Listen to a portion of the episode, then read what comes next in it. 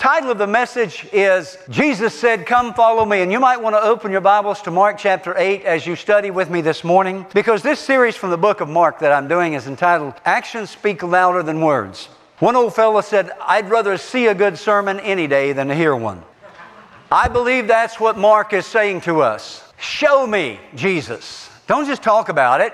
Don't have a memorial service to Him. Don't speak of how He used to be. If He is the risen Lord, if He is alive, if that gospel is true, show me. Now, you and I are to be used of God to show forth the glory of Him who called us out of darkness into His marvelous light. We are to allow His glory to radiate through us as we preach the gospel, as we walk it out. So then, this morning, we're going to go to Mark chapter eight, verse thirty-four to thirty-seven. I'm looking at the whole chapter, but I am zeroing in on the passage that I believe we need to bring out and talk about from the whole chapter. Mark chapter eight and verse thirty-four. Anyone who intends to come with me must let me lead. You're not in the driver's seat, I am. Don't run from suffering, endure it.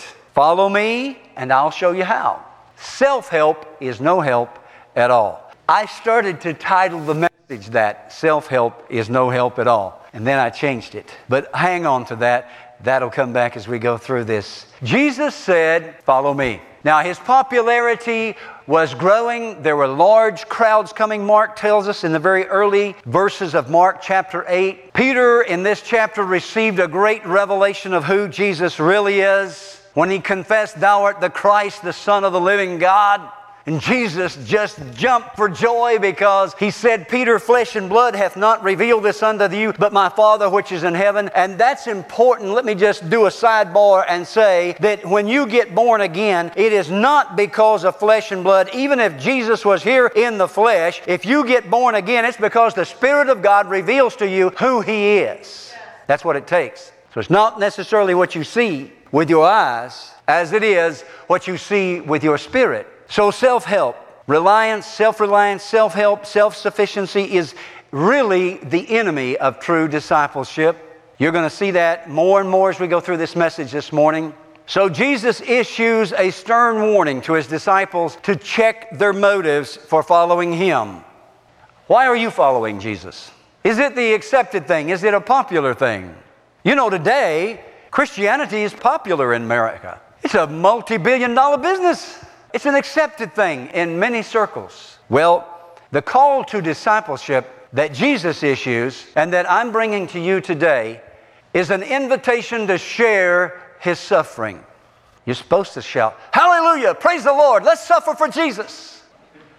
I didn't hear a word out of you. I said the call to discipleship from Jesus today is a call to share in His suffering. Right, I got a right over here. I've got a, I got a motion. Do I have a second? All in favor, aye.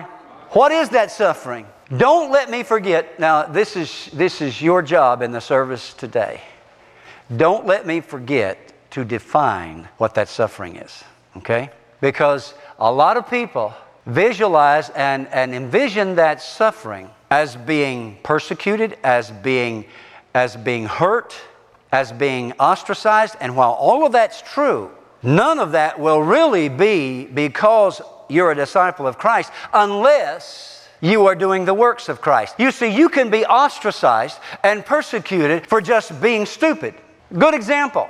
I was working in this factory, and this guy supposedly got saved from amongst us. I was saved. He came back the very next work day, got up on the table in the break room and was preaching to all them sinners that they ought to get saved or they're all going to hell. And of course, they didn't appreciate it very much and told him so. But boy, he took it as persecution. But you know what? He didn't last a week. Within a week, he had went right back to his old life because nobody would accept his brand of Christianity. Now, I'm going to say more about that. And don't let me forget. Now, that's your job, Jack, is to remind me to explain this, what, I'm, what I mean by this, okay? Thank you.